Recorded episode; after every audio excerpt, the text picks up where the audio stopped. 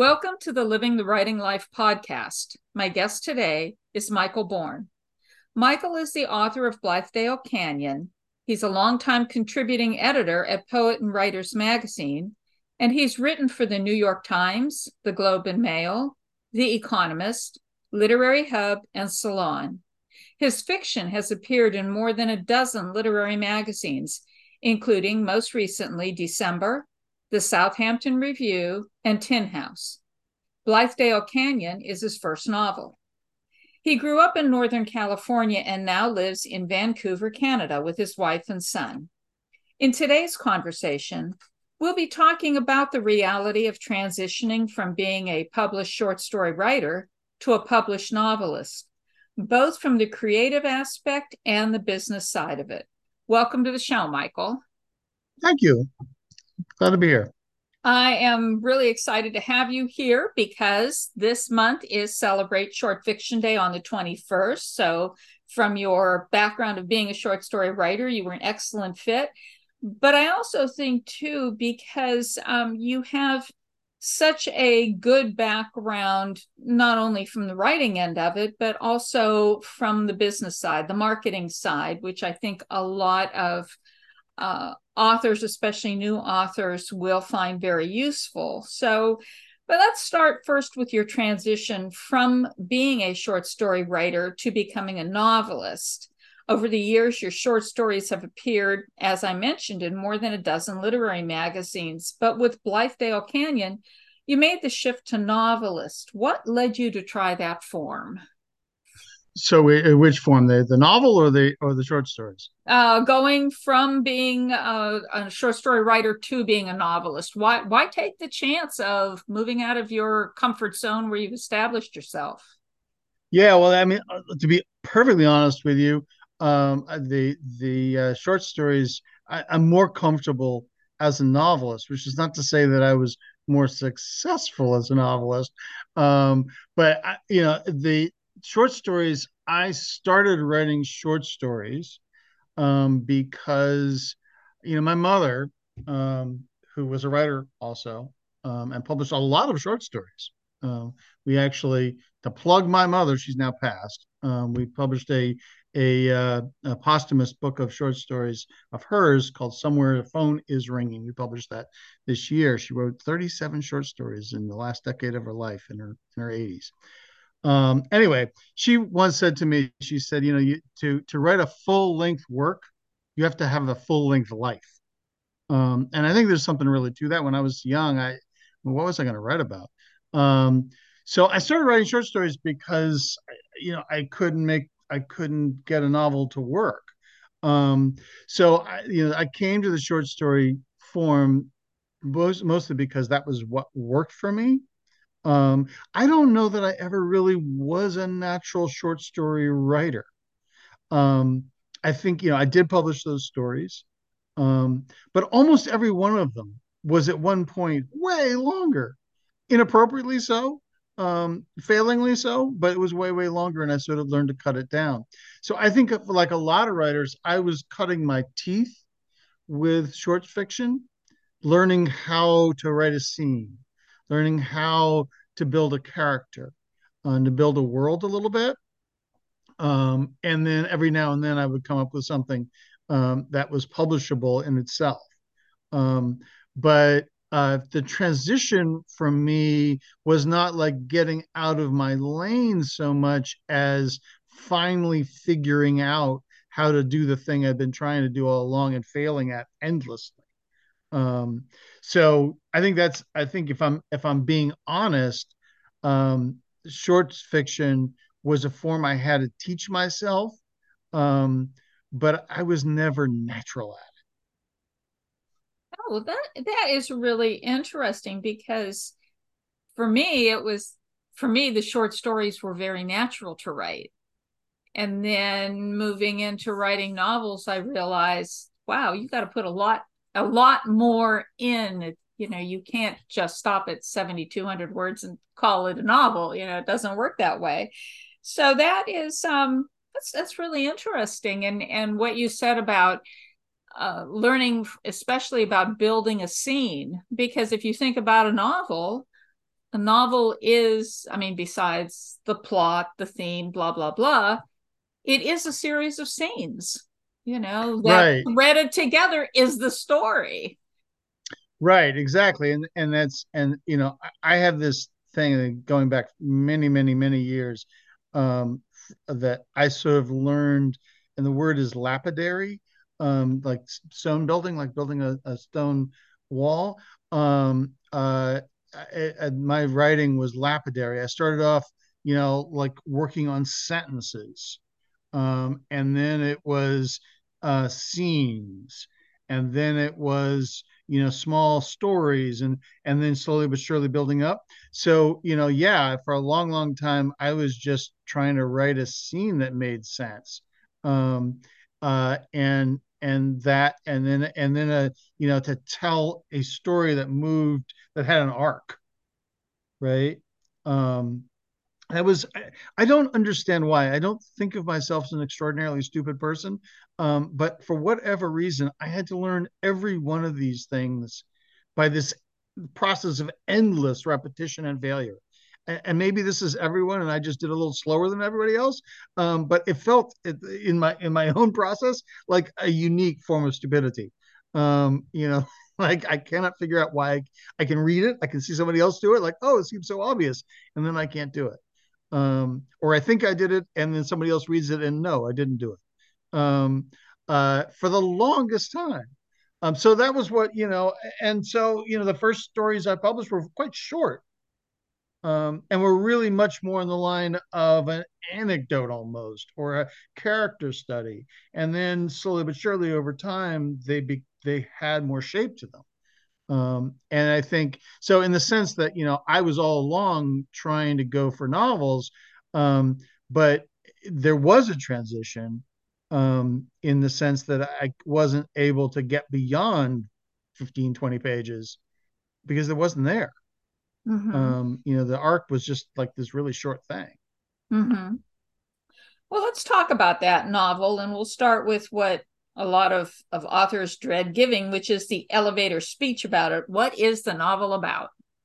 So, uh, sure, uh, it is. It is, and this is not a thing I'm good at. But um, so yeah, the Blithedale Canyon is a novel about a guy, uh, Trent Wolfer, who has blown it in every possible way.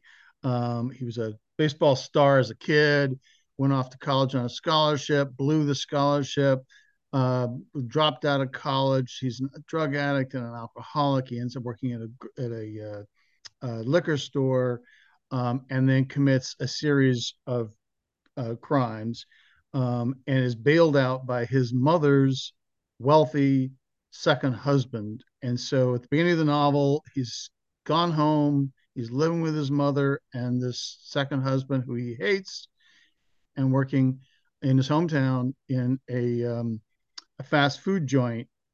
And one day, and he's trying to stay sober and not doing a very good job of it, trying to stay clean. He can't do it.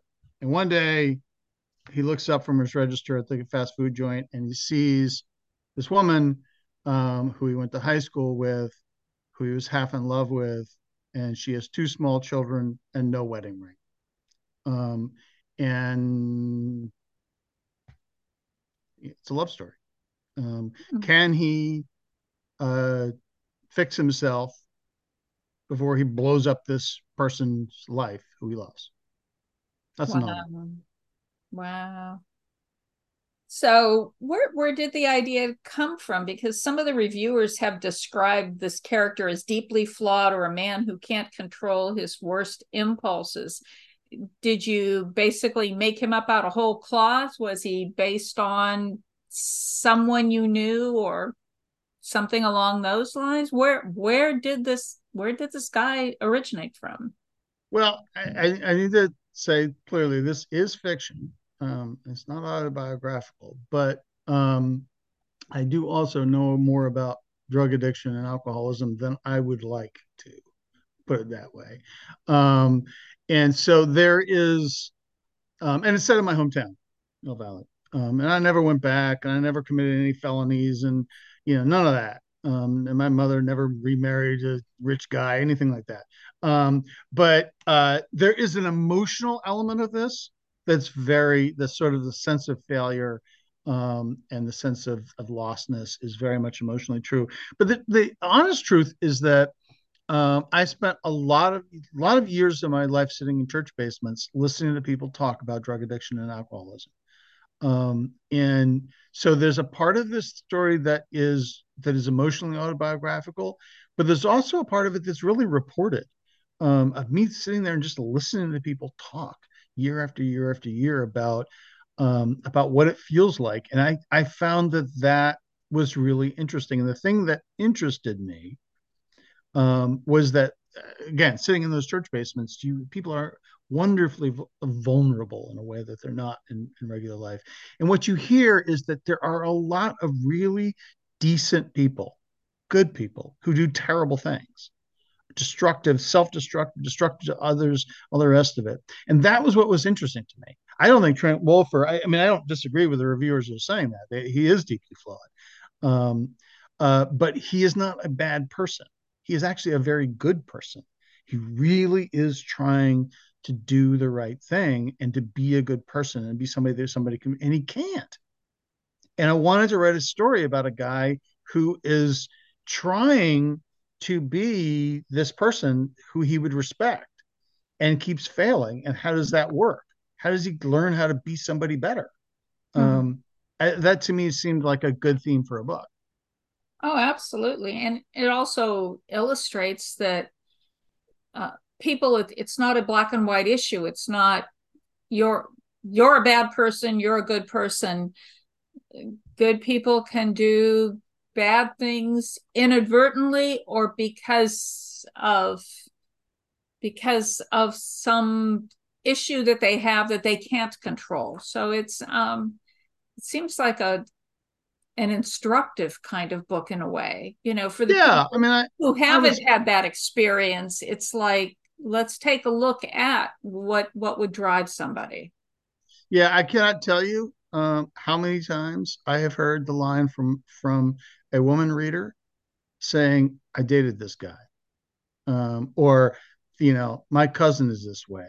Or if they're older, it's like my nephew is struggling with this. I mean, it's so it's so universal. Um, and um, you know, at this point now, I think we're much more open about talking about uh, drug addiction and alcoholism. And um, and uh, you know, once people are willing to talk about it, it's it's it's just everywhere. Um, and and and and what the, I think they're saying without saying it is, I love this person, um, uh, and and then there's this wall that that gets put up between us um, that I can't love them, and how do I do that? Um, and that's really what I what I was trying to do was to show what's what's behind that veneer of awfulness. Um, and you know what I, I, need to be clear what trent does is he doesn't kill anybody he's not it's not like he's that awful um, but um, but he is he's mostly self-destructive but he's also you know there's a lot of collateral damage and self-destructive people like that um, mm-hmm. and so i wanted to get you a sense of like what's going on in his head mm-hmm. Uh, we touched a little bit about this uh, earlier but uh, about your writing process. You talked about how writing short stories has, you know, was sort of like your, I don't know, apprenticeship, if that would yeah, be a fair thing of saying it was your apprenticeship. So, and and that you would get to a certain point and then you were kind of hitting a wall in terms of the story. So that kind of leads me to ask you, although I suspect I know the answer, are you a plotter or are you a pantser? I, I think you do already know. Um, yeah, no, definitely uh, by the seat of the pants, um, all the way. Um, uh, I, I wish I wasn't. Uh, honestly, I'm getting a little bit better at that. Um, but uh, yeah, I you know they, I I write from impulse. Um, you know, there'll be a scene, there'll be a sort of a hot scene um, that then um, you know requires world building around a character building to make that scene make sense and then the causes the next thing causes the next thing causes the next thing i am learning now that i'm i'm writing another i've just finished another novel um that that's there's there's a there's there's a an end to that utility of that, um, where it becomes uh, self-destructive. You, you, you end up going down a lot of wrong paths or wasting a lot of the reader's time. Um, and um, I'm getting better at seeing around the curve, seeing around the bend, as it were. Um, going, okay, if I'm going to go down there, I got to do something about that um, before I commit myself. I need to understand where I'm going. So I'm getting a little bit better, um, but it's still I kind of distrust all that. So I, you know, there it is. I, I know I, I tend to be more certainly with my short stories i tended always to be more of a pantser i mean sometimes i was surprised when i would get through to the end of the first draft of a short story and say wow i didn't see that coming you know um right. i i i will i will have a better sense of the character but um sometimes events that occur and i don't know if you if you've had this experience with your short stories where you know i might do the first draft and pretty much you sort of have everything kind of laid out. You know how it's going to end because you just finished it. But then as you start going back through little either conversations or events work their way into the story that weren't there originally that add more dimension or make things a little clearer as to why this person did something or why they're damaged. Um, you know I'm, i mean i'm i am in awe of the authors uh, especially the novelists who can sit there and do the like elizabeth george's one. Very detailed plot you know has it all outlined very detailed character study. I mean probably everything down to you know what what they like to eat for breakfast or whatever. I'm totally in awe of that but i can't do that. I i for me to sit there and spend all that time um i think it would burn me out for the story itself then it's like well i don't feel like writing it now it's right. kind of like I've read the cliff notes of the story. You know, why write it? I already know. You know, I, I I want to be surprised. I mm-hmm. want to learn as I'm writing. Do you have that same experience? Yeah. No, absolutely. Yeah. I, and and very much so. I mean, at the end of, of, of Blithedale Canyon, I'm not going to say what the the but the the end of Blithedale Canyon surprised me. And there was this moment, and I'm sure you've had this experience of going, I'm riding along and going, oh, that's what happens. Um, and I wasn't there yet, you know, but I was like, oh, of course. Um, what was fun, and I think um, is the joy of the of writing, is that it was there all along. Um, and, I had, in some dreamlike way, set it up. Um, and it was only, you know, months later um, that I realized where I was going. Um, but it was there. It was obvious. And once it happened, and I, I think that's, you know, I do think that the the last the last sections of Blithedale Canyon are successful because um, I think the reader is in the same. That's what you want. That sense of inevitability. Like once it happens, you didn't see it coming, maybe, um, but once it happens, you're like, well, obviously. Um, that's kind of and, and that that that is nice when it happens. Oh, absolutely, and because there's there's uh not only like an honesty to it, but a almost like an accuracy, or that's not really a good word for it, but you can't imagine if you've done it right, whether whether you set it up way in advance or it just sort of happened along the way organically. You can't imagine it being any other way. You can't imagine it ending any other way. You can't imagine a character behaving any other way, which makes the character real you mm-hmm. know right yeah it's the aristotelian inevitability yeah and that, and that's what you're that's what you're aiming for and um yeah and and i think that that's um some of it is is experience in writing a lot of stories and sort of having a sense of how stories work some of it i think is also just growing older and and having a better sense of how people work um and um uh you know i wasn't having those sort of epiphanic moments um, earlier on in writing that you know the the, the endings were kind of manufactured. Uh, it, it, must end somewhere. Um, uh, so yeah, I, I, I do think that that's and that's when you know you're onto it, right? And it's like, yes, this works. Mm-hmm. Um, Absolutely. Um, so let's talk a little bit about the publishing side of it. Now, sure. you know, people can self-publish. They can do their best to get a big press, um, a big publisher, you know, a major one, or they can uh, end up how you went for a small press with basically no advance. Um, why did you make that decision, or or was it made for you? It was made for me in the case of Blithedale Canyon. Um, uh, it so uh, I sent it out to uh, you know I, I, don't know, but you know dozens of agents. Um, I came you know painfully, and I do mean actually painfully. It was painful, um, painfully close with probably half a dozen, um, a good number, um, over a period of maybe a year. Um, and the the conversations went remarkably, uh, you know, along the same line. But the point I, by the end of it, I could have scripted it. Um, it was kind of something like, whether it was on pay, you know, it was on email or in some cases I talked to them by the, on phone um, it was always well this is a really good novel. Uh, i really enjoyed writing it reading it. Um, but who is who's the audience?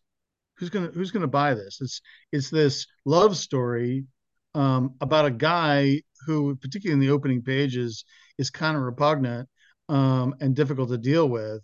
Um, and and like you know and it doesn't have some big you know premisey plotty thing. There's no, you know, vampires or whatever. Um, so who's going to buy this? Um, and it was really it was a marketing thing. Um, you know, uh, how are we going to sell this? Where's it where's it going to go in the store? And how are we going to get into book clubs? It just ain't going to happen. Um, and basically, unstated, I thought, or sometimes actually stated, was look, the readership for this kind of novel is women, and they're not going to love your character. Um, so where are we with this, right? Um, and you know, I try to make the argument uh, with them with the one that I made with you, which is which was totally true, which is that I think a lot of women dated this guy, um, and that was the marketing campaign I had in mind.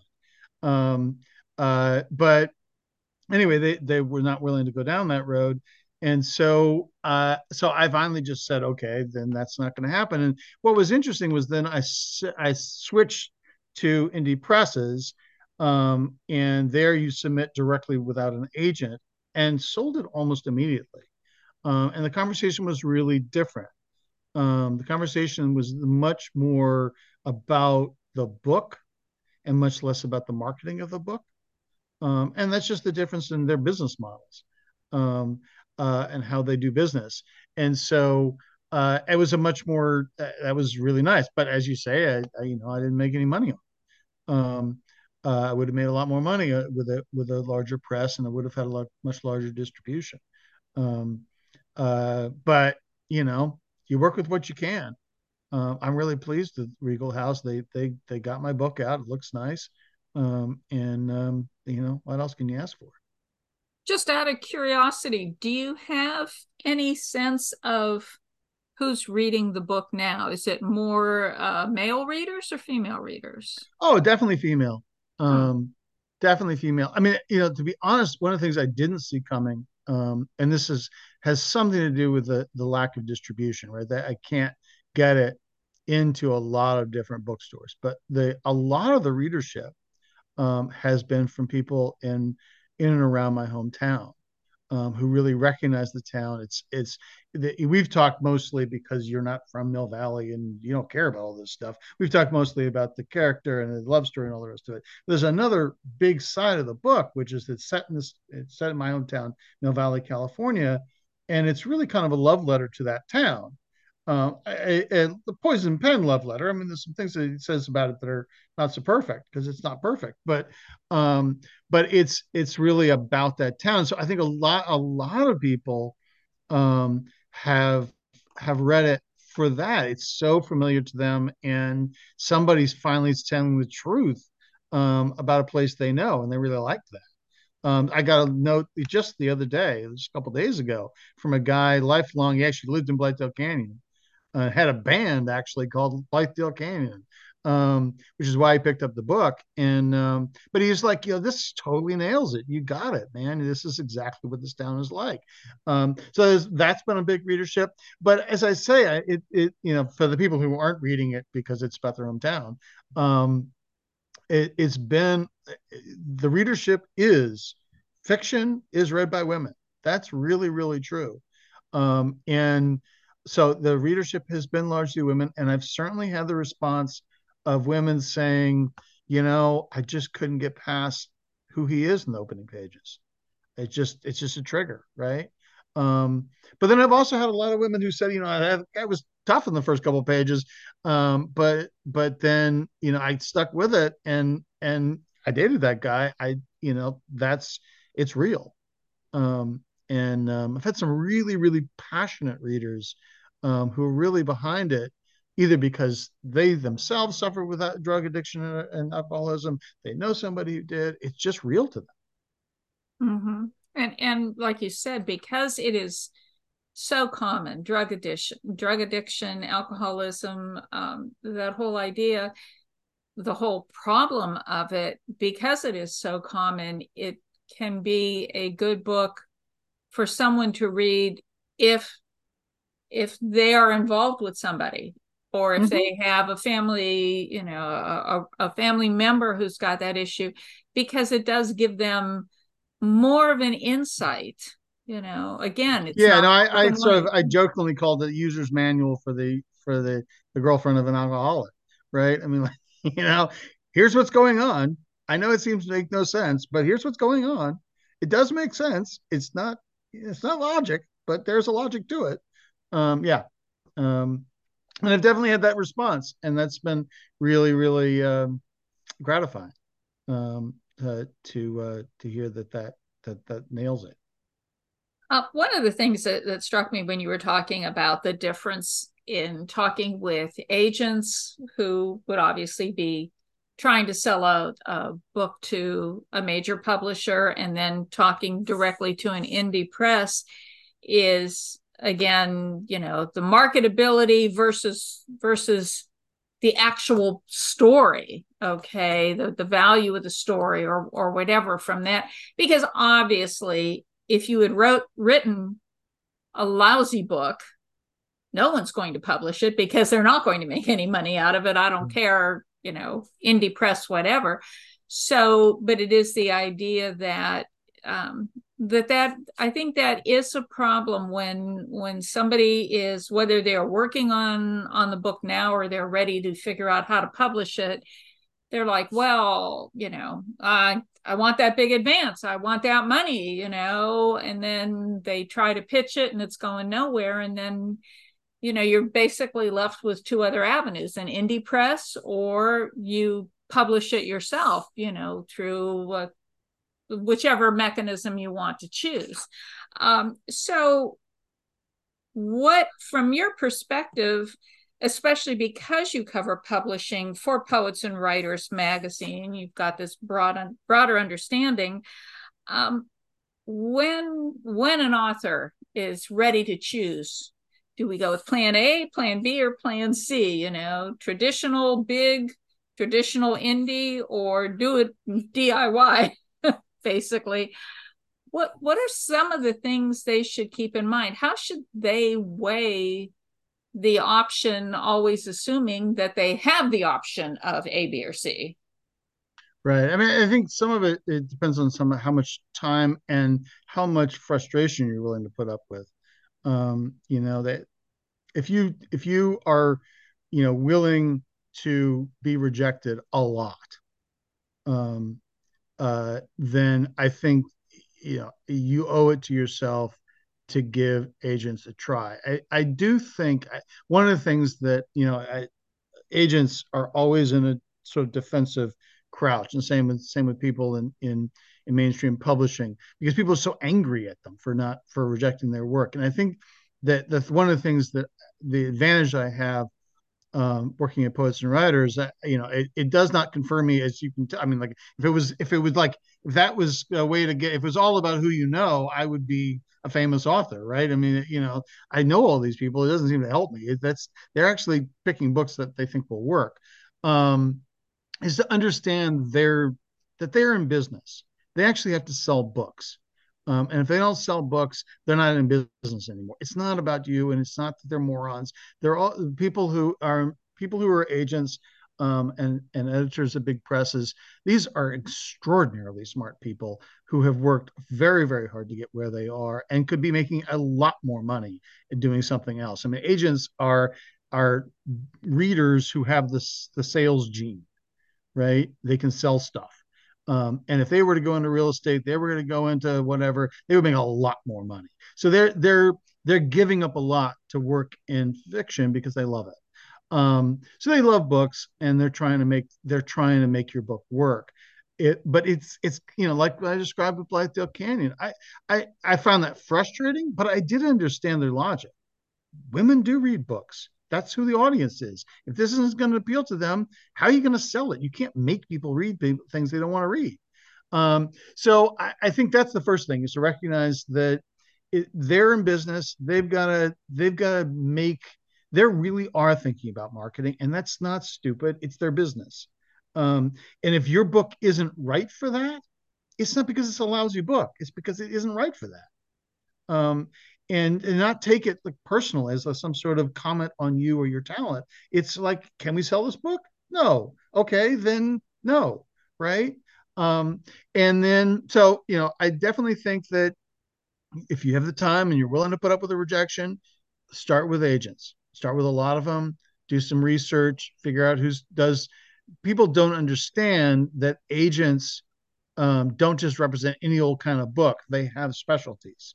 So you really do need to go to your bookshelf, look for the authors that you love, and look for the, the go to the acknowledgments page and see when they acknowledge their agent, because that's going to be the person who's most likely to take on your book. Um, look up, go online. Almost every author website will name their agent. Start querying those people. Um, so do that. Um, but then if that doesn't work, don't take it personally. Go on to to indie presses. You're not going to make as much money. The distribution will not be as large. Um, you're going to do much much more of the marketing yourself. Um, although honestly, unless you're um, you know top of the list uh, for a mainstream publisher, you're going to be doing most of the marketing publicity yourself anyway. So it's not that different there. Um, uh, and what a mainstream press a mainstream press can do two things for you that really are important. One is it will pay you. That matters.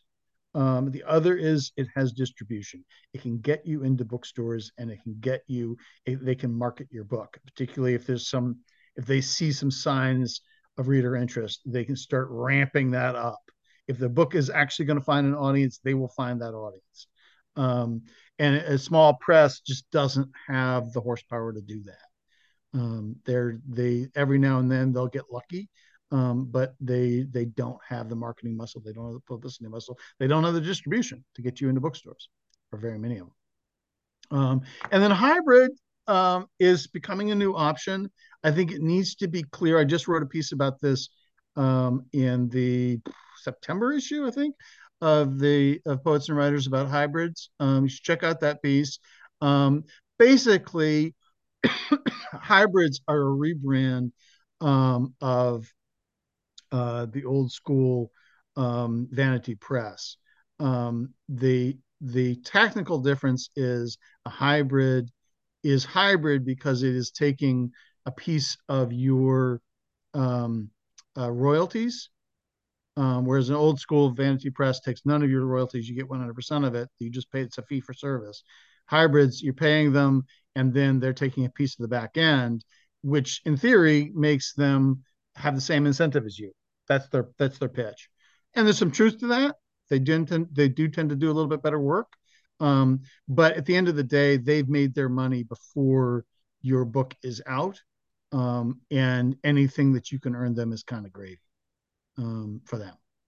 So it's it's mostly it's mostly a fee for service, though it, it there are some there are some advantages to it. Mm-hmm.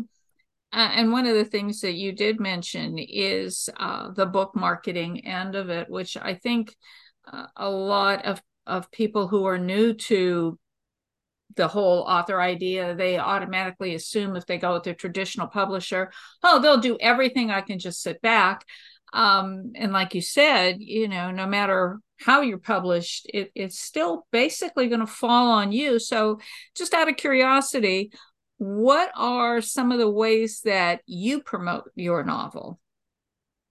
Yeah. Um, uh, one of the things was the publishing Blithedale Canyon was a real lesson for me. Um, you know, I, I assumed, and I and and I think a lot of people still assumed, um, this was 2022. Um, we were just coming out of the the pandemic.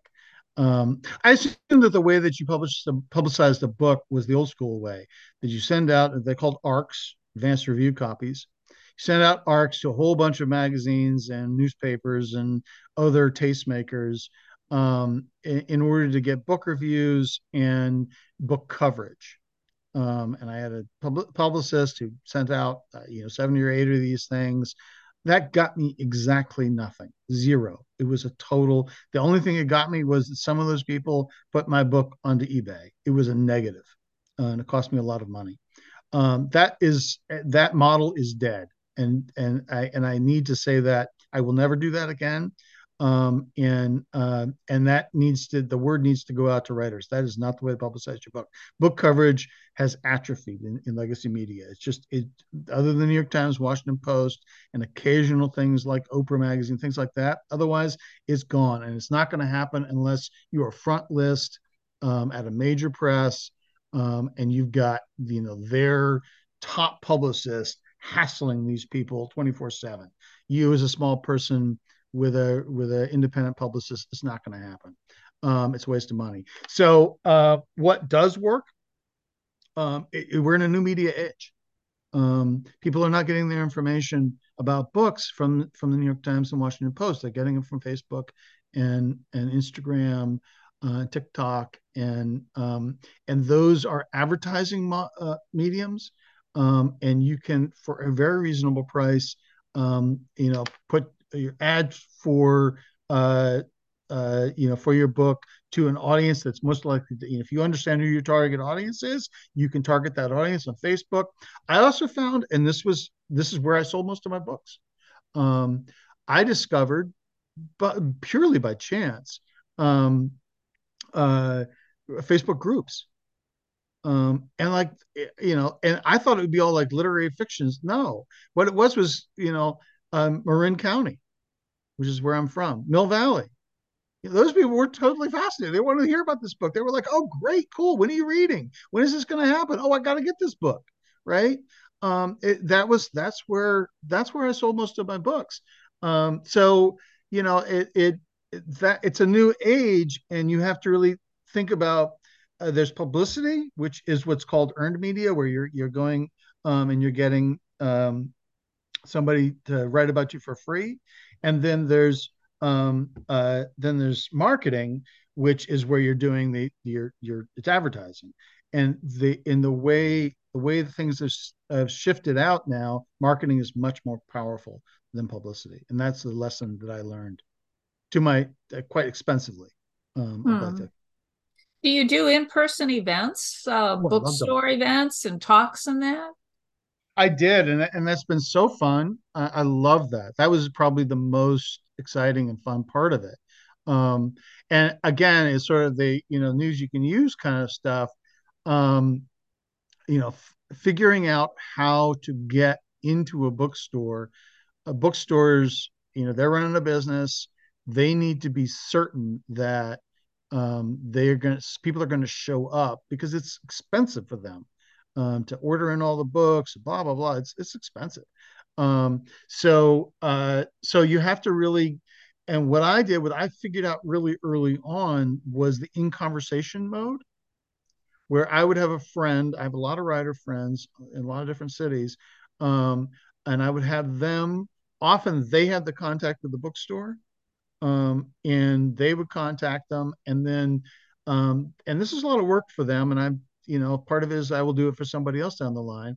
Um, but then they'll read the book and we'll have a conversation, and that's a much more entertaining way of doing it. It also guarantees um, those people are have a higher profile than I do.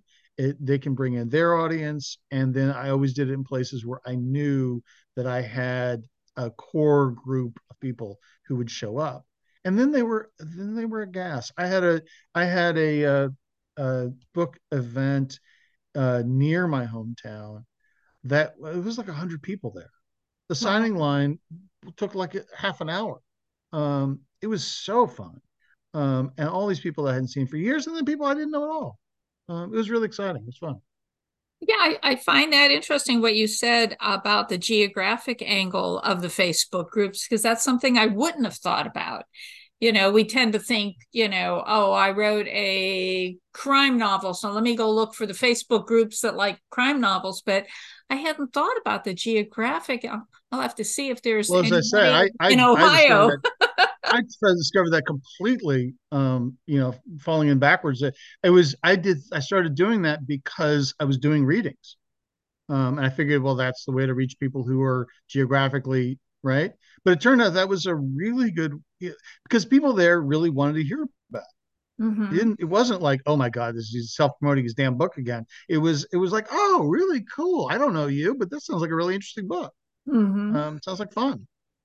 Yeah, it's. it's I think uh, when it comes to book marketing, it is so much. Um, it's a work in progress. Sometimes it is such a learning thing. I learn so much well when i interview authors on the podcast when i talk to other authors even, at book events you know you you learn what's working for them. It might work for you it might not depending on on what their book is but um like you said the old school model just that just isn't uh that doesn't work anymore and it's yeah it's, and and and there's still a lot of people still doing that and i think it's it it the word needs to get get out that that is not a way to do business it doesn't work um, it, it, except in very rare cases.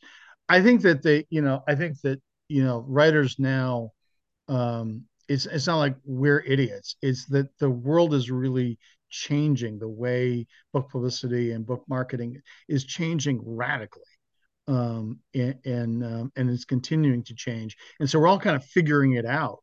And I don't think it's like you know they're figuring it out at at, at big publishers too. You know, they have this whole you know uh, part of the office that's the publicity office, right? That's built for a world that is slowly but surely ceasing to exist, and they're having to to shift and change the way they do business. And I think they're wasting a lot of time and energy um, trying to get you know uh, somebody to write about their their people, and it's just it's just not happening. Mm-hmm. Um, there's no, and they're you know when I I just finished writing a doing a piece about book tours. Um, it's going to come out in the uh, March issue. Um, and I talked to a lot of publicists, and it's clear, you know, they've they're not these are not stupid people. They have figured it out, but it is definitely a work in progress, mm-hmm. um, and they are figuring out how to revamp what they do. Mm-hmm. Um, and I like your idea too of collaborating with other authors. It's funny. I, I was talking to an, an, author friend of mine who lives down in um, Albuquerque, and we were kicking around the idea she she likes doing a lot of online virtual events i'm old school where i love to go in and talk to people so i said hey you know depending on how the summer goes the upcoming summer goes i said i'll come down to albuquerque and let's set up some joint events and because she's, like you said, the person who lives there has the contact, she can bring people in. But we would basically be sort of doing mini interviews with each other, which which I think is more interesting. I, you know, I feel sorry for the writers. Uh, there, there was an author on, I think, on Facebook or on Threads, something where she was, she would schedule. She had children's book, and she would schedule readings and then be crushed when nobody came. Well, you know, readings are that that's kind of a shot in the dark. Maybe they'll come, maybe they won't. You don't know what's going to happen. But you know, it's it's kind of like you've got to make something a little more entertaining, a little, and especially if you've got a contact in that area. If you're moving outside of your geographic area, which I'm in Northeast Ohio, so I know nobody in Albuquerque, but you know, it, it's like I just think it would be interesting because the two of you are talking, and then if the audience wants to join in, or one of the booksellers, you know, kind of comes in there to sort of fill in the group and starts asking questions, then it's it's cool. And if one person's a little uncomfortable with the in-person stuff, it sort of eases them into it. Well, I think that you really, you know, to make a book event work, um, you know, I, I think you really have to think of it as an event. Um, and that that people are going to come to and they need to be entertained because it's you know the the part of the book event where, in which the author reads from the book is the least interesting part. I, I felt that as an audience member. I, I, I just find that really an uninteresting interface right? It's just not a great way to read it to hear a book. I and somebody who loves audiobooks um but but not the person standing there reading a book so i keep that really short mm-hmm. you know the mm-hmm. shortest bit that i can read that makes some logical sense um, and gives some flavor of the book. Really short, um, and then yeah, and then I think so much of it is in the the planning, and this is where the Facebook groups came in. And you know, the most recent one I did was again I went back to my hometown, and it was my high school reunion, um, and it occurred to me um, that I, you know a whole bunch of people that I went to high school with are going to be in town. Um, all at once and are going to be wanting to do events. And so I, with the group that was putting together the the, the reunion, I got it on their website. I pitched the bookstore on it. They were like, "Oh, that sounds like a great idea." Um, and again, it was a really really successful event. But I thought about it as like, you know, as a business proposition. Like, how am I going to get people? You know, what can I do to get people in? And if there's not, if I can't think of a good way to get people to come, I'm not going to do it because yeah, it's going to be three people yeah. Um, and I don't want to do that. How awful. Yeah. And the bookstore isn't going to be happy about it either. I don't blame them. Absolutely. Absolutely. Well, I always like to end my interview, and I had like way more questions, but we're running out of time. But I always like to end, end the interview with the same question because I love hearing the answers that I get. And my question is How do you define success as a writer? What makes you feel successful as a writer? Well, that's a good question, um, uh, and I think it's really shifted for me um, uh, over the years, uh, probably as for a lot of people.